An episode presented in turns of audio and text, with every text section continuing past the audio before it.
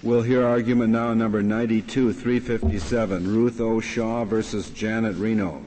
Uh, Mr. Everett.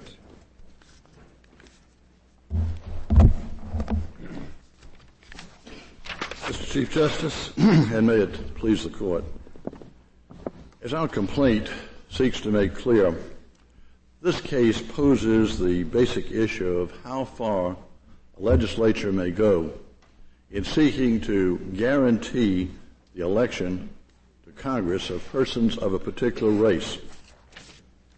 Perhaps the best evidence is here in the form of the map, which is a reproduction in color of a map which is earlier lodged with the court at page 133A of the jurisdictional statement in Pope v.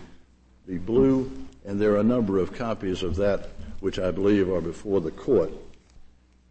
We proceed in a sense on the theory that while we are reluctant to use political pornography, and this has been described as political pornography, that really the only way to understand what took place in North Carolina is to look at the evidence thereof. Now, our complaint seeks briefly to set forth the history of the developments in, in our state. Basically, the Attorney General in the summer of 1991 and in the fall made clear that it was necessary to have two majority minority districts. Are you talking about the United States Attorney General? Yes, sir. Yes, Your Honor. Uh, indeed, it was Attorney General uh, uh, William Barr at that particular time. Federal statute. He was relying on the Voting Rights Act. This was apparently an interpretation of the Voting Rights Act, which, as we understand some of the recent opinions of the court, was erroneous. Uh, at least that's the way we interpret the Growe case and the uh, Voinovich case. But in any event, he set forth preconditions. Basically, as we allege in the complaint, the precondition for clearing, for pre-clearing the North Carolina plan was that there be two seats which would be guaranteed for election of African Americans to the Congress of the United States. So that here, in a sense, we oppose the issue of legal segregation of the congressional delegation of North Carolina. Now, North Carolina is a state where the, the minority population is relatively, relatively dispersed. Indeed, we have also lodged with the court various data pertaining to the dispersion of the population throughout the hundred counties of the state. Most of the black population is concentrated in the east and in the Piedmont. That is to say, along the coast and in the center of the state. Interestingly, there are only five counties in the state, and those with one exception, and that's not a major exception, are relatively small counties. Only five counties in which there is a majority of black persons. And as a result, after the first plan was submitted to the Attorney General, there are only five counties in which there's a majority of white persons—a of black person. Black persons? Yes, yes, uh, Mr. Chief Justice. And interestingly, those are counties of relatively small population in the northeastern part of the state. There's one county which I would say is mid-sized. So as a result of that, the only way basically to achieve this objective of having two majority minority districts, and indeed these are supermajority minority districts because it's not 51%. There's some margin for error, not 65% as in the UJO case, but moving up into the mid 50s. The only way to achieve that was to violate every one of the principles of redistricting and reapportionment which have heretofore been accepted by the court, or at least as we understand it, which have been accepted by the court. We harken back to Reynolds v. Sims, where there was a reference to a pattern of crazy quilts, which in and of itself would be sufficient to invalidate the constitutionality of the reapportionment. We harken back to UJO itself, when one of the opinions, I believe it was the uh, opinion of Justice White, there is a reference. Everett, could I could I interrupt you? You say that the the um, district violates all the principles that have been established in the cases. Well, it doesn't violate the one person, one vote principle, does it? It, it, it, violates the it, violates every principle except the principle of giving a majority to, to, to pre-selecting a person. How, how about the one person one vote principle? Does it does not violate the one person one vote. And, That's and correct. Tell me w- what principle does it violate? Well, it violates principles of compactness. But are they constitutional principles? We would submit that compactness and seeking a community of interest is a constitutional principle, and that at least put it this way, Your Honor, that it is not permissible to disregard everything else for the sole purpose of targeting that the seat will have a person of a particular race. The, when you say everything else, do you include anything other than compactness in the concept of everything else? Well, I include contiguousness. I include. Well, but this district is entirely contiguous, isn't it? Well, they're contiguous uh, in a very marginal sense of the word. I think. But it is entirely contiguous, is it? Uh, contiguous. Uh, I think actually, Your Honor, one of the districts is cut in the middle by District 12. But we would we would view contiguousness as meaning more than a contact at a point, so that we would suggest that if there's any significance to contiguousness other than say a point, uh, one point where there is an infinitesimal contact, that it violates contiguousness. Certainly compactness it violates, no matter what the test is. Community of interest it violates. Take the uh, 12th district, which is the one that has received quite a bit of attention and which stretches from Durham, my hometown, to Gastonia. It snakes along Interstate I-85. It's described by Judge Voorhees in his dissent in the lower court. It snakes along. Uh, at some points, it is no wider than I-85. In fact, at some points, it's no wider than two lanes of I-85. You can go from one side of the highway to another, and you go from one district to another. Well, Mr. Everett, I guess this court summarily affirmed in a previous case that came before us, uh, raising just these points. Well, Your Honor, we think that we came at it from an entirely different viewpoint. That was a that was a case in which the assertion was predicated on political gerrymandering. There was no assertion that this was done for the sole purpose of targeting two seats for persons of a particular race. That, we think, is the fatal flaw. Uh, we think that perhaps the issue of compactness uh, could have been raised differently in that case, and uh, there might have been some constitutional issues before you. But what we are saying is that even in search of diversity in the Congress, the legislature of North Carolina and the Attorney General can go only so far. They cannot go as far as they went in this particular instance. Well, that brings us back to the point Justice Stevens was beginning to discuss with you. Isn't a state free to reject the idea of compactness if it chooses? We would, we would think there are some limitations even on how far the state can go in rejecting the principle of compactness. Uh, we certainly would, would say this in answer to your question, that perhaps they can reject compactness but not do so in the context of seeking to assure the election of a person of a particular race, whatever that race may be. Well, isn't that your basic point, Mr. Everett, that that sort of uh, intent or motivation on the part of the legislature is subject to strict scrutiny? Exactly.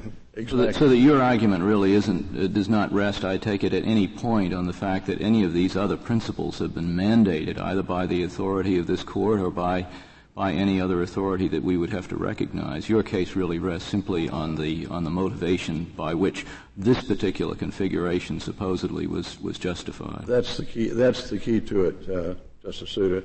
That it rests on the motivation. In a sense, the distortions are a reflection of the motivation, and the distortions show what happens once we start down the path to what might be termed segregating the electoral process. But none of them has independent constitutional significance. We would, we would think that is the, that the, the motivation is the independent constitutional grounds for invalidating it. We would, we would contend that regardless, uh, it goes beyond strict scrutiny, that any time a motivation of this particular type is that which dominates the legislative purpose, any time the legislature is thinking of choosing, of, of drawing boundaries for the specific purpose of assuring that persons of a particular race will be elected, that under those circumstances it's invalid. Now, yeah, would you say, let's just assume for the moment that the Voting Rights Act either authorizes exactly what was done here or required what was done here. Uh, you would say then the Voting Rights Act is unconstitutional. If, if, it, if it required how about authorizes it? Uh, we would say that if it authorized the legislature to act with that intent, and if in fact the legislature acted with that intent, that then it would be unconstitutional. Well, um, how much of uh, North Carolina is uh, is uh, the kind of state that the Voting Rights Act applies to? 40 counties. There are 40 counties which uh, require preclearance. Uh, the remaining counties would not. However, so you don't you don't deny that you that you had to have a pre preclearance for for this uh, redistricting. Preclearance was required, but as we understand it, preclearance does not change the basic rules. Preclearance does not mean that factors such as those in uh, Gingles are totally ignored. And you say you say the attorney general was wrong in refusing to pre-clear your original plan. Well, we think he was wrong, and we think he was wrong even at the outset. That he was wrong yes. at an earlier stage yes. in requiring that there be the majority minority districts. As we understood the opinion uh, in Voinovich, uh, there is nothing in the Voting Rights Act which requires that there be particular types of majority minority districts. That this is something that, in a sense, is the primary responsibility of the state, so long as the state does not violate other principles in a manner that dilutes the vote. Now, there's been no dilution of the vote in this particular instance. Indeed, it's interesting to look at statistics presented in the brief by the appellee. If the, uh, if the Attorney General, don't we have to decide here whether the Attorney General was uh, uh, construction of the Voting Rights Act was uh, uh, right, correct or not? In a sense, you do. Well, in a sense, well, it's either yes or no. I'll say yes. I'll say yes. You've got to say we that. Have to, we have to decide, and and to for you to win, we have to decide that he construed the act wrong. No, I don't think you, I would disagree with you on that. I think why, the preliminary how point. How does that work? Well, to, to focus on the issue that the court uh, presented, the legislature, after the uh, refusal of preclearance, then went ahead and, with reckless abandon, drew something that apparently was not in line with the suggestions of the Attorney General. So that well, the Attorney General suggested that the state needed to have another uh, majority-minority district. They did, and uh, and pointed out that it might that one might uh, one might be created in the what the southeast corner in the southeast, yes, southeast corner of the state. but he didn't. Does he? But anyway, he did read before you could get pre-clearance. Uh, he thought you had to have another district before we could get pre-clearance. Is that right? We had to have two districts. They had to be, there was one that was there, there had to be another. There had to be two districts yes. which would guarantee the election of a person of a particular race. Mr. Everett, what's, what's the effect of uh, the Voting Rights Act by its term where 40 out of 100 counties are, are covered? Well, we would contend that there is a requirement of pre-clearance, admittedly, but that a plan which burdens the areas that are not subject to preclearance uh, and unduly burdensome uh, is. So supposing you were to draw a district that was entirely in areas that were not subject to preclearance, would, would the Voting Rights Act have anything to do with that? We would say it would not, that it should be separated, uh, that there would be no nexus between any violation and the purported corrective action. But are, are, are, all of the counties which are the subject of this district which you're complaining about, are they all subject to preclearance? Uh, relatively few of them are, as a matter of fact. So uh, many of the counties in this district are, are not subject to preclearance? A number of them that are in, in the 12th district, which is the one we're particularly focusing on, are not subject to preclearance. For example, Durham County is not subject. And indeed, Durham County is one which in the Thornburg case, in Thornburg v. Gingles, was accepted because the political process was not operating in a way that in any that diluted the minority vote. So we, we have a situation where the pre-cleared is the pre-clearance requirement is being used to affect adversely areas which have never been found guilty of any sort of sin. Well, was this uh, was this uh, this was a three-judge court, wasn't it? It was a three-judge court. Was this uh, issue uh, brought before it about whether or not uh, that 12th district was subject to preclearance at all? Well, we brought up that, uh, and we've, we've consistently taken the position that to manipulate the preclearance requirement for the 40 counties, primarily in the Northeast, uh, as a basis for covering the entire state with a plan which is racially discriminatory, at least as we interpret it, is, un, is beyond the purview of the voting rights. We, we took the position in our original complaint that what was done was not authorized by the Voting Rights Act. But uh, In addition, and more fundamental, we take the position that what was done is not authorized by the U.S. Constitution. Well, Mr. Everett, I, do I understand your argument here to be that the um, the the problem is not race consciousness as such in drawing lines; it's the specificity of the race consciousness in saying, in effect, that there must be a quota of two districts. We, that is basically it. Uh, well, how then do you, how do you draw the line on your theory between what is a permissible use of race consciousness in this kind of districting or redistricting, and and what is impermissible? How is the what is the principle on which that line is drawn? Uh, the principle, to some extent, can be related to uh, factors such as those in the Gingles case, uh, where there is a compactness of a minority group and it's broken aside, broken apart, then we would submit that the Voting Rights Act uh, could authorize race-conscious corrective action. But what we're concerned well, what about a case like this, in which you're you're not so much breaking apart a, uh, a, a district in which a violation has occurred? You've simply got to come up with another district, and and as a consequence, uh, essentially a whole new configuration. Uh, uh, how, how do you would, would would one way to do it on your theory simply be uh, to uh, to avoid a Gingles violation? Would that sort of be your or a, a, a, violation of the Gingles principles? Would that be your objective to determine what is permissible and what isn't? We think that would at least be one dividing line, uh, that and one that would uh, not permit what has been done here. But I suppose our basic concern is with a state of mind which begins with the proposition that you've got to come out with a certain result that, in a sense, is demeaning the electoral process.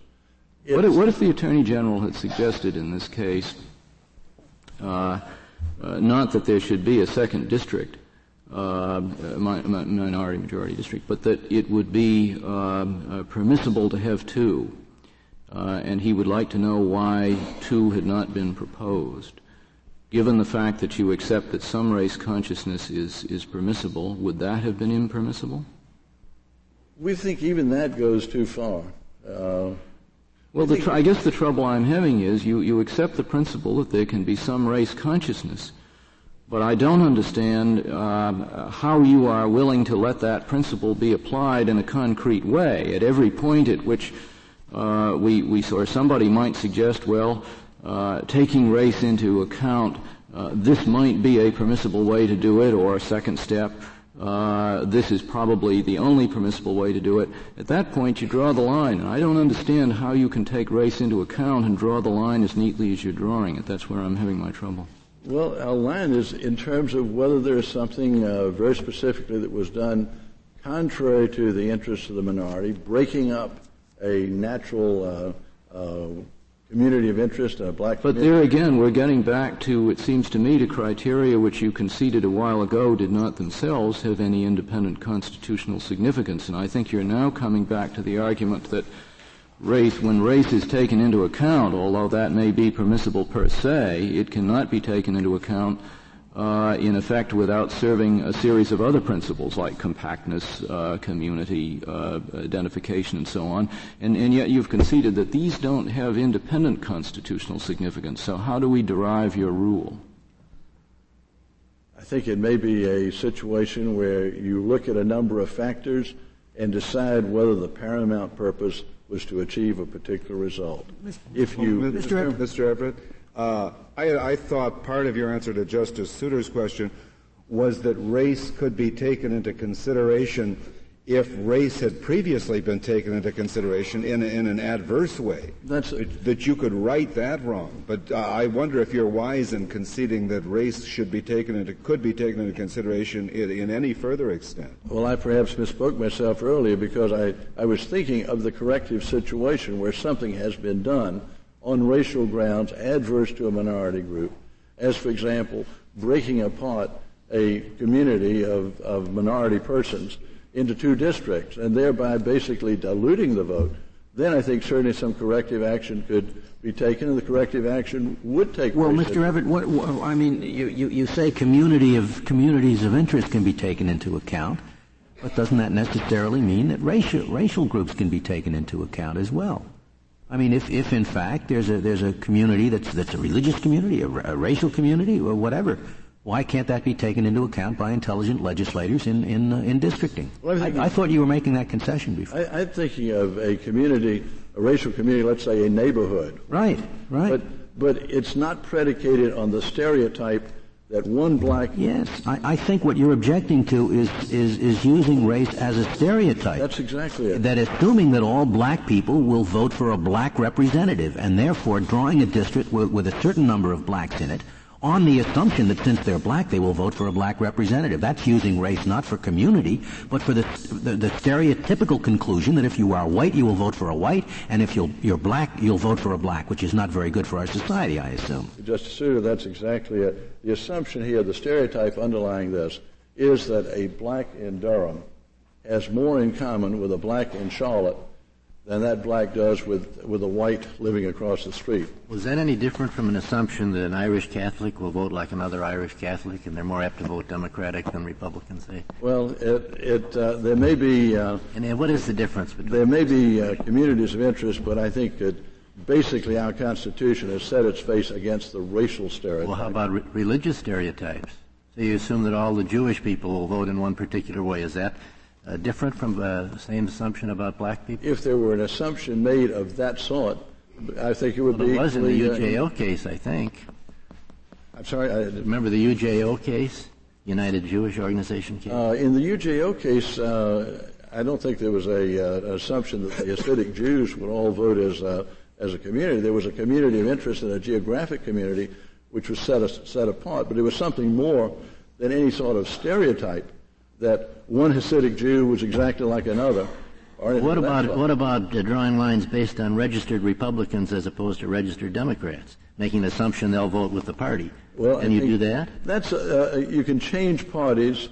You can move people. Uh, parties can change their position. No, but, but you make a stereotypical assumption that they won't change for the next election when you draw your lines. Is that really different from from uh, any other kind of group interest? Well, it seemed to us that uh, the political gerrymandering has been treated by the court different than the racially racial gerrymandering. We think that the party lines, the party affiliations are much less fixed.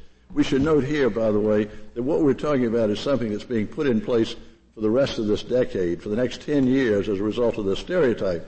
And the result of the stereotype is that it's being assumed that one black will vote always for another black and should always vote for another black. There's a targeting. There's a the, the legislature seems to be approving a normative principle. And in fact, we know they don't always vote that way, just as we know that Republicans don't always vote for Republican candidates. Uh, they don't always vote that way, but this is an encouragement to do so. This is a legislative affirmation, basically, that they should do so. The Voting Rights, Rights Act apply to Republicans?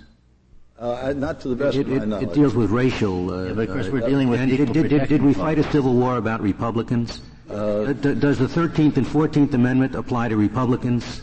I didn't think so. You don't think the 14th Amendment applies to Republicans? You think it's okay for the sovereign to discriminate against Republicans? well, I suppose there could be limits. Davis v. Bandemer teaches us that, but uh, as Justice uh, Scalia points out, the uh, the intent certainly is entirely different, and the intent of the Voting Rights Act.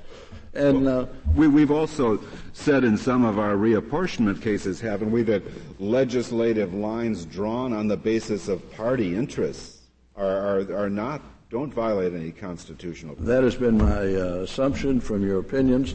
Also, uh, rural versus urban. You can you can have interests of that sort, which can be taken into account within the parameters of the one person one vote uh, uh, line of cases. But uh, the racial distinction, as I understand, is something that a war was fought to get rid of. There are a lot of opinions of this court which, in one way or the other, have invaded against racial classifications. Uh, we take that very seriously. We take uh, the colorblind Constitution to be more than an idle aspiration, particularly under present conditions. And uh, the court seems to be moving away from federal supervision and such matters as uh, uh, integration of the schools, the uh, Freeman v. Pitts case, uh, the recent decisions uh, dealing with, well, the Voinovich case and the Growe case seem to indicate a willingness to move things back at the local level.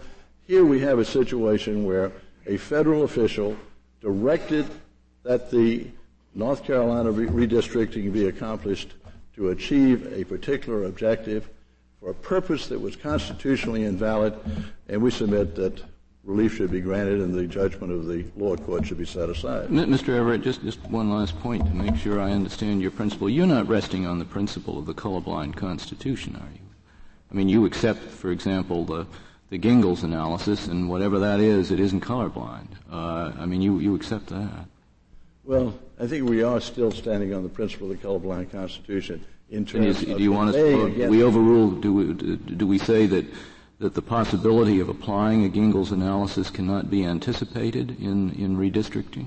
Well, the Gingles analysis, if it were applied in this particular instance, would not permit the sort of result that was achieved here. But we you, you accept, but is it fair to say that you, you accept the principle that uh, that redistricting can be uh, can be done on on on on the basis of trying to anticipate the possibility of a Gingles violation and to avoid it by drawing lines in such a way as to avoid voter dilution. You accept that principle, don't you?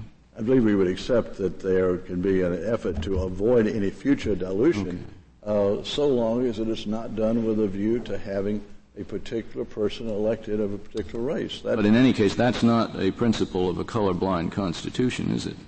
Well, that may not be uh, in one sense, uh, but certainly as we view it, uh, some of the basic concept of uh, ignoring racial stereotypes. That, that we view as essential to the colorblind Constitution, and that we think is the, the principle that's been violated here. May I reserve my remaining time? Thank you, Mr. Everett. Uh, Mr. Powell, we'll hear from you. Mr. Chief Justice, and may it please the Court. This case is about the legal significance of two facts. First, the North Carolina General Assembly intentionally created two majority-minority congressional districts. Second, the General Assembly did so for the purpose of complying with Section 5 of the Voting Rights Act and of securing preclearance of its congressional reapportionment plan from the Attorney General of the United States. In their arguments before the district court and in their briefs to this court, the plaintiff's legal contention has been that the first of these allegations, that the state acted intentionally is an adequate basis on which to make out a constitutional claim. The fatal flaw in the plaintiff's case is that they themselves have affirmatively described what, what the state's purpose was in so acting, and that purpose was the lawful one of complying with federal voting rights legislation as interpreted and administered by the responsible federal official. Do you have a position, Mr. Powell, on the application of the Voting Rights Act when only 40 out of 100 counties are subject to it? That question was not, in fact, presented to the district. Uh, you have a position? We do, Mr. Chief Justice. What is it? And that is that given the distribution of the counties, it was necessary to pre-clear the entire plan, and that in fact the proper focus in uh, this case with a statewide redistricting plan is statewide. When the well, state why, why should that be when only 40 counties are subject to pre-clearance? As the Attorney General administers the statute, he expects the entire plan to be submitted that makes pragmatic sense because state legislatures, when they draw up a statewide congressional reapportionment plan, they do it on a statewide basis. But what's the authority for that in the Voting Rights Act if only 40 counties are covered? I think it's uh, administrative authority, Your Honor. It's the way the Act has been administered and interpreted. Well, so there isn't any authority in the Act itself for that? It's just an administrative authority? I'm not aware of it, Mr. Chief Justice. Well, I had, I, no, I'm sorry. I, I had just assumed that as long as any one covered county uh, was going to be affected by the plan, that uh, that that would be enough to, to, to trigger the, the right to review. Is, is, is, is your explanation different from that? No, no, Justice Souter, I don't mean it to be. We think that would you would have to submit the statewide plan under those circumstances. I, am not sure I understand your, um, um, I, I, guess, it, your good faith defense. Uh, if if the intent is a is a constitutionally invalid intent, can it be possible that simply because the Justice Department told you you could do it, it is rendered okay? I mean, suppose the Justice Department says it's okay to uh, uh, to discriminate in, in appointments on the basis of race. It happens to be wrong, but but you, it, if in good faith you follow, follow that, uh, that makes it okay. No, Justice Scalia, that's emphatically not our position. All right. So so so you agree that uh, that uh, that defense is only a valid defense if the Justice Department was correct that you needed a second majority minority district? our defense is, is applicable if our intent was proper and if our intent would not be proper if the Attorney General instructed the state or attempted to coerce the state into doing something unconstitutional. In this case, the Attorney General's implicit interpretation of the Act, embodied in his objection letter, uh, was well within the case law. Well, it, it may well be, but, but is it your position that even if it was wrong, so long as you were relying upon that, you are immunized. So long as the state's reliance is reasonable, the state could not rely and then invoke as a defense that reliance on patently unconstitutional requests or demands from the Attorney General. The difference, what makes this case uh, different from the uh, hypothetical you're, you're thinking about. The reliance here, you say, would be a reasonable reliance, whereas in my hypothetical it wouldn't be. Yes, Your Honor. That the Attorney General rested squarely on the Voting Rights Act and you think that his interpretation was proper of yes, the Voting Rights Act.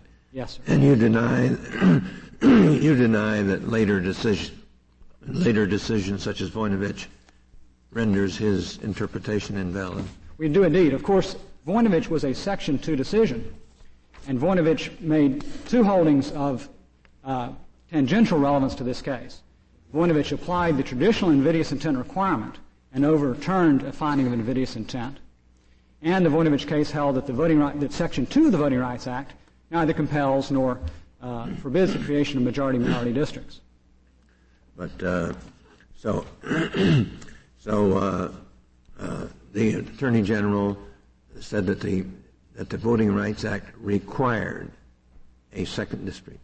No, Justice White, that's not what the Attorney General said. What did he say? The Attorney General objected to the state's first plan yes. saying that I am not convinced that the state has carried its burden of persuading me that the state's first plan did not have some kind of discriminatory purpose. And the Attorney General, in explaining why he reached that conclusion, that the state had failed to carry its burden, explained, among other things, that I believe it would be possible to create a second majority minority district, and um, I'm concerned that that may be evidence. And, in, and unless you do, you violated the Voting Rights Act?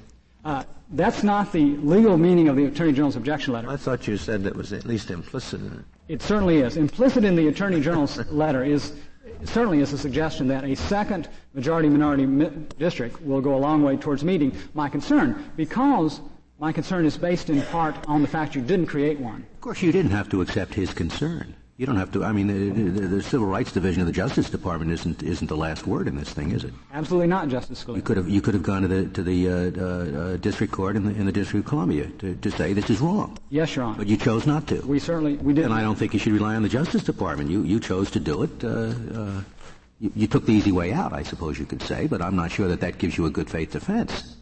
Uh, Congress has created a statutory scheme under which it is up to the state to decide which route to take in seeking preclearance. The state here chose the uh, Attorney General's administrative preclearance route. The Attorney General objected. He said no, and you were entitled to go somewhere else. And you we chose were, not to. And we submit that we were entitled, uh, in fact, to go back to the Attorney General and to attempt to meet his objections. Well, yes, but don't you? Uh, suppose you had turned something, uh, decided that uh, you didn't want a second, a second district and, and the legislature, uh, uh, well, I'll put it this way, what does a plaintiff have to prove to show that the state has violated the Voting Rights Act in, in redistricting? Do they have to prove a discriminatory intent? Under Section 5, Justice White? Yeah. I'm not sure. Uh, under Section 2, you'd go through the Gingles preclearance. Yes, yes. Under Section 5, I'm not sure a, a private right of action exists. Mm-hmm. A constitutional claim in this context would have to include a claim of invidious intent, as this court has traditionally used that concept. That's one of the things that's lacking in this case. The plaintiffs have not alleged, indeed the district court below said they could not plausibly allege, that the General Assembly chose this plan because it would impose an adverse impact on white voters or indeed any other racial group.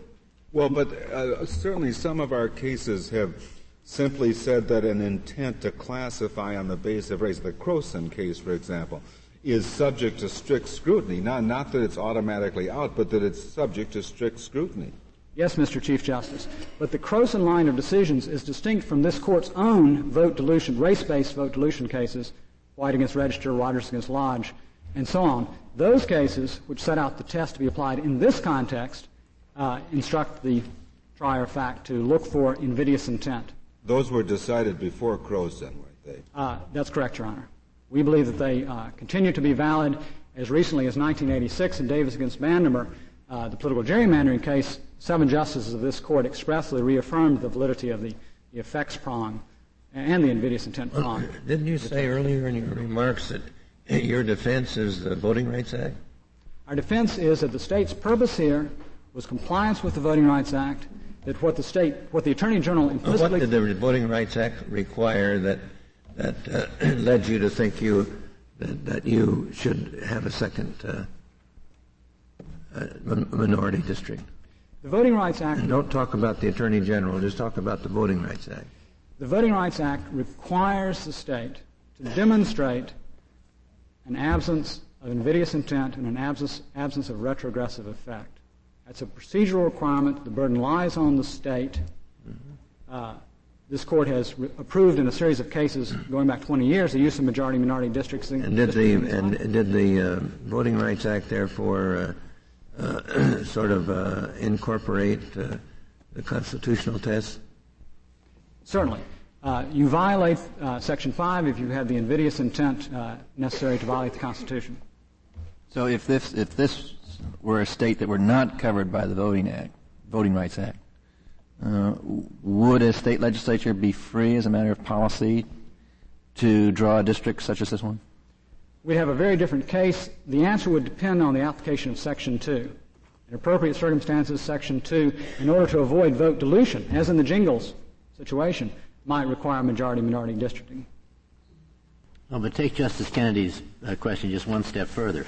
Supposing, just as a matter of policy, forgetting the Voting Rights Act, assume no Voting Rights Act, could the state constitutionally decide that when the, if 20% of the population is of a particular race, that it would be good policy to have two districts in which that race uh, represented a majority of the, of the uh, voters in the district? No, Justice Stevens. However, something very close to that. Why? Why? Why, why would, what would make it unconstitutional? There, there would not be an appropriate basis on which to, to make use of the racial classification. This court, in a number of opinions, well, members of this court, in a number of opinions, have suggested that where the state confronted a problem with racially polarized voting, that the state might be able to uh, use uh, race-conscious redistricting to address that. Uh, but that's not this case. The determining fact in this case is that North Carolina is subject to Section 5 preclearance. It met those affirmative obligations in ways that have been recognized repeatedly. Well, just sticking for a moment with the hypothetical of a yes. state where the Voting Rights Act is inapplicable to the Section 5. Um, the uh, only justification for a district of this kind, then, is that there was racially polarized voting?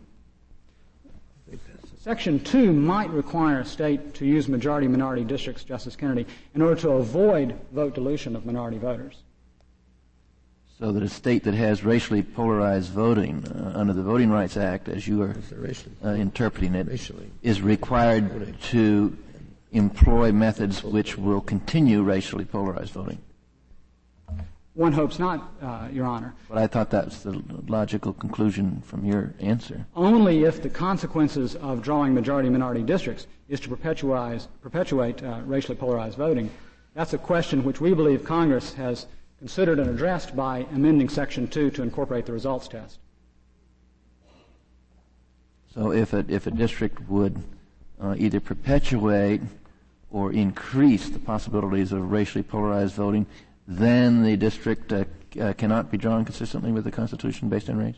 The state doesn't act free, if I understand the question correctly, the state doesn't act free of federal voting rights legislation. And so that even if Section 5 were not applicable, the state would, a conscientious state legislature would have to meet the requirements of Section 2. Section 2 may, depending on the particular demographics and the situation of the state, require majority minority districting. But once again, that's not this case.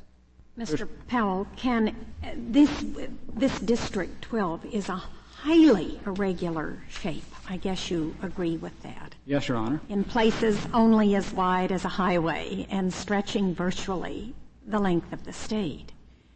Um, do you think that a district such as that could be, in and of itself, uh, some evidence of an invidious intent? Yes, Your Honor, it could be. in a case where plaintiffs were alleging that there was a variance between the state's purported purpose and its real purpose, which actually was the case in, uh, in Voinovich, I believe, uh, that might be probative of the existence of this covert intent. There's no dispute here over what the state's purpose is. There's a dispute over how to characterize it legally. We're not in disagreement over what the state legislature was trying to do. You think the Constitution forbids a state, as a matter of policy, to have proportional representations between the various races? No, Your Honor. I may have misspoken myself. You, uh, you think I, the state is perm- permitted to do that? The state would have to have a proper basis. I'm not sure that the well, a proper basis is we think there ought to be proportional representation.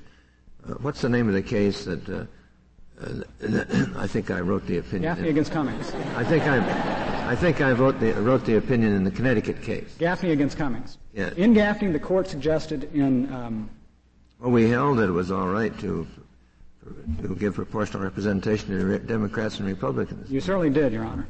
Uh, and the court suggested that the same thing would, uh, that this court has no warrant to overturn state attempts to ensure some kind of rough correspondence between numbers of voters and representation. But that's not that's not the basis, primary basis on which we rely. And, and you're asserting that the case that the state a state can do that for race too, and and could say we you know we have uh, 60% one race, 30% another, 10% another. We're, we're going to draw our districts to make sure that everybody gets his, uh, his proper uh, proportion of the action. That is constitutional, you think? We think nothing in our position requires us to hold a view on that. I, am sure it doesn't, but, but you, you seem to be taking that position. Well, you've taken yes. two different positions, really. Well, it doesn't. The Constitution doesn't require you to do it, but does it permit you to do it? That's what I'm asking. Does it permit you to do Gaffney it? Gaffney against Cummings and other cases suggest it does. That deal with race? Gaffney dealt with race and dicta. Pardon? Gaffney dealt with race and dicta. It didn't deal with race, in other words. The holding was not about race; it was politics. But your position is that proportional representation could be adopted by race, could be adopted by a state as a matter of policy, quite consistently with the commands of the Constitution. Consistently with this court's cases interpreting it, yes, Your Honor. That's not this case. The, the, the state's purpose here, the state did not have an independent policy of racial proportionality. The state's policy here was to meet uh, the one person, one vote requirement, to satisfy the uh, exigent requirements of uh, the Federal Voting Rights Act, and otherwise to uh, satisfy other state concerns. The state here was not pursuing an independent policy of racial balancing or anything of the sort. And we think in the end that's what the case is about. For 20 years, this court. You think in the end that that's permissible? What the state did here, yes, Your Honor. For 20 years, this court has approved majority-minority districting as an appropriate response to the state's obligations under Section 5. We believe the cases that uh, you know, I'm still not entirely clear uh, what, what your position would be if you did everything exactly the same and there were no Voting Rights Act. Would it be constitutional or unconstitutional? It would be. It would not. The plaintiffs would not have stated a claim. They do not allege that the state acted in order to harm a racial group. This state, this court. answer is it would be constitutional, would be constitutional, even if there were no Voting Rights Act. But I, I thought you answered Justice Kennedy's question to the same effect, uh, exactly the opposite. I'm sorry, Mr. Chief Justice. I may have misspoken. Well, which, on which case did you misspeak? uh, Justice Stevens' hypothetical is one in which the plaintiffs would failed to state a claim and the, court, the state's action would be constitutional. Case, this case, in the end, is about the state's compliance with the Voting Rights Act. The case is, this is not a case in which the state invokes a defense or an immunity to protect itself. Uh, Our cases have held that you could do this to remedy a violation of the Act. You haven't established that there was a violation of the Act, which could only be remedied by this. All you've established is that, that the state, rather than going to the D.C. court, uh, uh, accepted the Attorney General's uh, determination that the easy way to get this thing done would be to draw up a, a, second district. I don't know how that has any remote resemblance to our cases that, that say where you've been in violation, you can do this to eliminate the violation. With respect, uh, Justice Scalia, we don't read the cases uh, to hold that. We think that in a variety of cases, including uh, City of Port Arthur, this court has uh, insisted on or permitted uh, states to use or make changes in their electoral laws, including majority-minority districting, in order to carry their burden of demonstrating compliance with Section 5. Well, in Section 5, I think, uh, I thought we agreed the test under Section 5 is really equivalent to the, to the constitutional test? Well, there, there, are two tests. There's the intent test, which is yes. constitutional. Uh, Section 5 also forbids retrogressive effect. In the end, this case is about the Voting Rights Act. At least up to this point, the plaintiff's argument has been a pure argument that race consciousness is invidious and unconstitutional. Section 5 and Section 2, as amended, both authorize and in appropriate circumstances require race consciousness in governmental decision making. Uh, unless those provisions of the statute are unconstitutional, the plaintiff's claim is incorrect. We believe this court's decisions upholding the act, uh, the act's constitutionality, are correct, and the district court below should be affirmed. Mr. Chief Justice, no further questions. Thank you, Mr. Powell. Mr. Kneedler?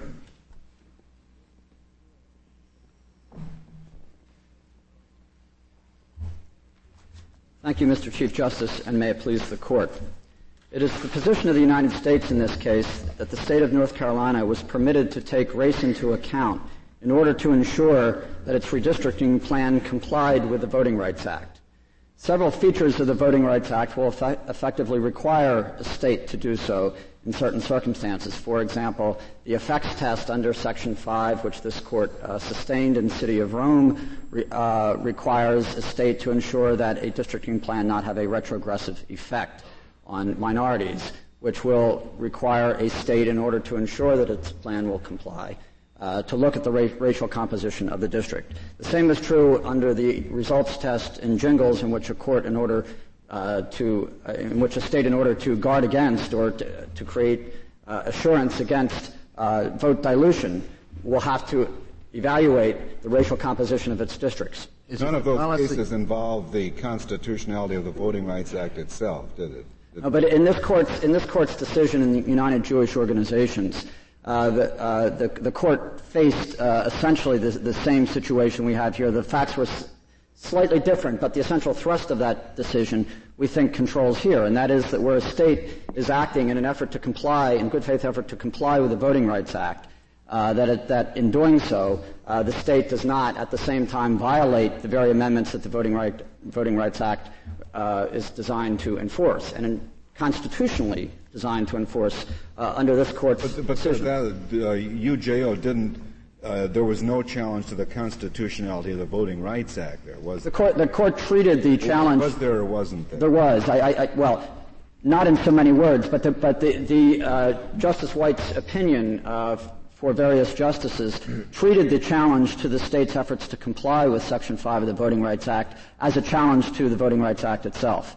Because if the state's efforts to comply were unconstitutional, uh, and the, those efforts were, were required by statute, then the act of Congress was necessarily uh, uh, unconstitutional.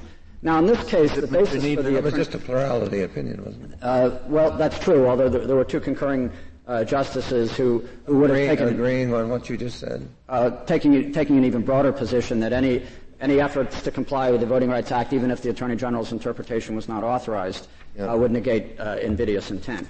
In this case, is to it the extent the policy, Mr. Kneedler, of the Justice Department and of the United States to encourage racial bloc voting? It is not. Uh, but as, as, this court has said, it is. Is, is, is it a policy to discourage it? Yes, uh, although the, the, the Voting Rights Act is premised on the unfortunate fact that racial bloc voting occurs.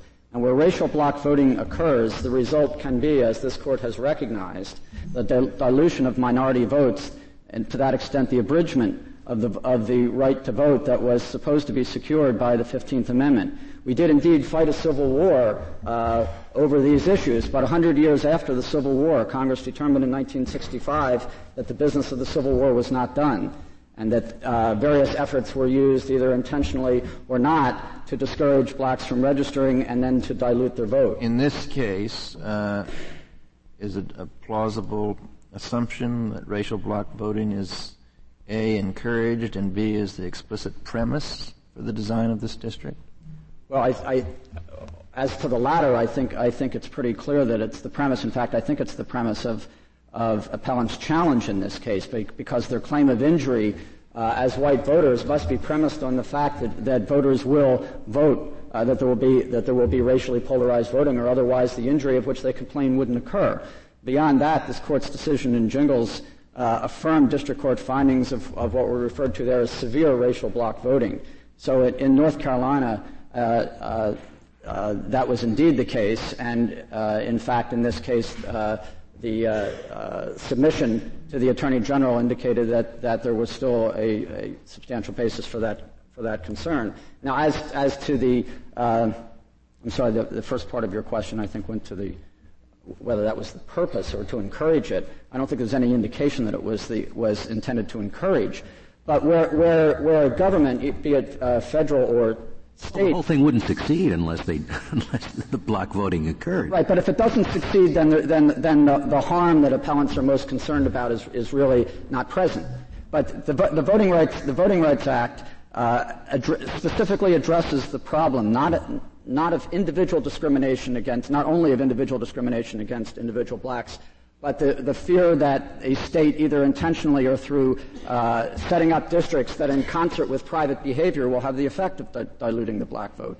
And where you have racially polarized voting and a minority is submerged in a, in a majority white district, that will be the effect. And Congress determined that full effectuation of the voting rights protected by the 15th Amendment uh, required that that be, uh, th- that that be addressed as well. And this court in Gingles and in Beer and other cases has sustained, ha- has applied the Voting Rights Act uh, on that, on that uh, premise. And we do not believe that the uh, principle of a colorblind constitution requires a state to be blind to the fact that its citizens regrettably may vote along racial lines and to take and to take account of the fact that its own redistricting plans. Kneedler, what is your position that what if the state of North Carolina, motivated by precisely the same considerations you've just described, adopted this program on its own without there being a Voting Rights Act? We have not taken a position. We, what is uh, your position? Uh, there would be much to be said for the state's ability to do that if there was uh, uh just the same facts that you have that motivated the United States. No, I, th- I, think there would have to be, for a state to do it without the Voting Rights Act, there would have to be a, a basis in racial bloc voting for that because the state would have to be addressing, and this was the, the premise of a portion of the opinion in UJO, it would be, have, to, have to be a premise of some discriminatory conduct going on that the state would address. Uh, and so to that extent, it would be, it would be something of the same motivation that, this, that Congress had for enacting the Voting Rights Act. Uh, I wanted to address one point and, here. And you say that would or would not be permissible constitutionally? Uh, I think it would be uh, permissible constitutionally if the state were addressing racial bloc voting, um, which would, would be, in that respect, addressing private discriminatory conduct.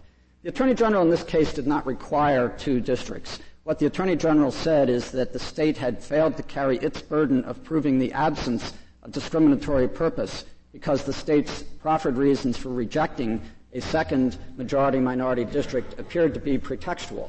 This court has upheld in Katzenbach versus South Carolina the shifting of the burden of proof to the state to demonstrate that its plans are free of racially discriminatory purpose or effect. As I understand your argument, though, Mr. Kneedler, you're not relying on the fact that the Attorney General turned this plan down. You, would be, you'd be making the same argument if the state had done this on its own before submitting it to the Attorney General. That's correct. States should be encouraged, far from being suspects, states should be encouraged to conduct their districting in a way that comes into compliance with the Voting Rights Act, Section 2 and Section 5. Although in this case, the Attorney General's uh, objection letter furnished the state with a pretty firm basis uh, for doubt as to whether it could carry its burden if it chose, for example, the alternative to go to court, the state could legitimately believe it would have trouble carrying its burden proving an absence of discriminatory purpose. Uh, so clearly the basis for the Attorney General's objection or the state's concern in this case, a, a fear that the burden could not be carried was, was an authorized interpretation by the Attorney General. The Attorney General is required to object where, there, where the state cannot carry its, its burden in that respect. And so it, it is permissible for a state to take into account that it can't carry the shifted burden that this court sustained in, in Katzenbach versus South Carolina, and, the, and therefore to devise another plan that will meet the Attorney General's concerns or the concern in Section 5 of the Voting Rights Act uh, as such uh, that, uh, that plans be free of uh, racial discrimination. Uh, and we think it is the existence of the Voting Rights Act in this case in Congress's uh, a thorough examination of the need for the Voting Rights Act periodically that distinguishes this setting from the cases in which the court has required strict scrutiny. This court has recognized that the Voting Rights Act was a, was a, a drastic remedy in Section 5 preclearance setting, for example, to address the pernicious uh, evil of, of voting discrimination. And rather than require case by case adjudication, Congress determined, and this court held validly determined, that it was necessary to adopt uh, broader measures to prevent, to hedge against purposeful discrimination. And uh, it's Thank on you, that Mr. basis. Thank you. Uh, Mr. Everett, you have three minutes remaining. Let me respond first to the last remark by Mr. Kneedler, Chief Justice, Mr. Chief Justice. uh, the, the position seems to be that if the Voting Rights Act authorizes something, then it is uh, automatically uh, valid.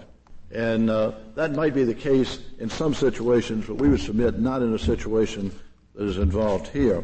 Moreover, it's our contention that the Voting Rights Act did not cause this conduct, uh, that it was done by misinterpretation, and it was done by misinterpretation on all sides, that the Voting Rights Act leaves the uh, parties free to choose districts other than majority minority districts. But there's no compulsion, no authorization to have a majority minority district. Now, a complaint very basically sets forth in its uh, in the jurisdictional statement that we're complaining of a quota system, of a proportional representation, which was in fact being forced upon the congressional delegation.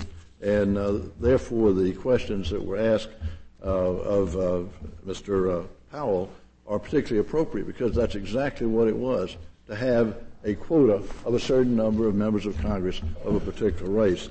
We find no authorization for that in any of the jurisprudence of the court, and the result of doing that is indeed, it, indeed it's, pro, it's prohibited in the uh, in the Voting Rights Act itself. Uh, Section two has a specific proviso, so we maintain that it is not authorized by the Congress, that it is not authorized by the Constitution, that the result is to produce the type of distortion that was reflected in the map and to produce a process that is inimical to all the ideals of the 14th and 15th Amendment and indeed of Article 1, Section 2. And accordingly, we submit that the. May I ask you just one, one question if you do have a moment? What if, uh, say, a city like Chicago decided to create a certain number of, of wards where the Polish vote would control? Would your, would your standard be different? Uh, I would think it would be. I don't think uh, race is in the same. Uh, so in the city, they could have one rule for the Polish Americans and a different rule for the African Americans. Well, I, th- I, would say that race is a stereotype which is so much frowned Treating Polish Americans is not a stereotype. Uh, also, actually, in the Chicago situation, they're living in neighborhoods. It would probably be a situation of an actual community of interest. I don't think anybody has ever well, said. The blacks tend to live together. The Polish Americans tend to live together in Chicago.